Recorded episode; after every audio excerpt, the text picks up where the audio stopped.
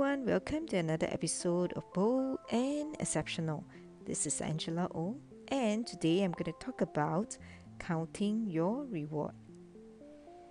When you are given a task, do you tend to go for what is easy and convenient, and if possible, the shortcut? Has it ever occurred to you that what is easy and convenient may not be your best? And thus discount your capabilities and reflect as bad work attitude. Ultimately, people will start to have the perception that you are lazy and unreliable, and this will affect your personal branding.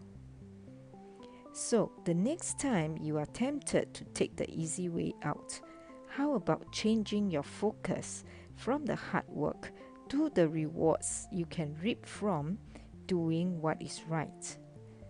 So, happy selling.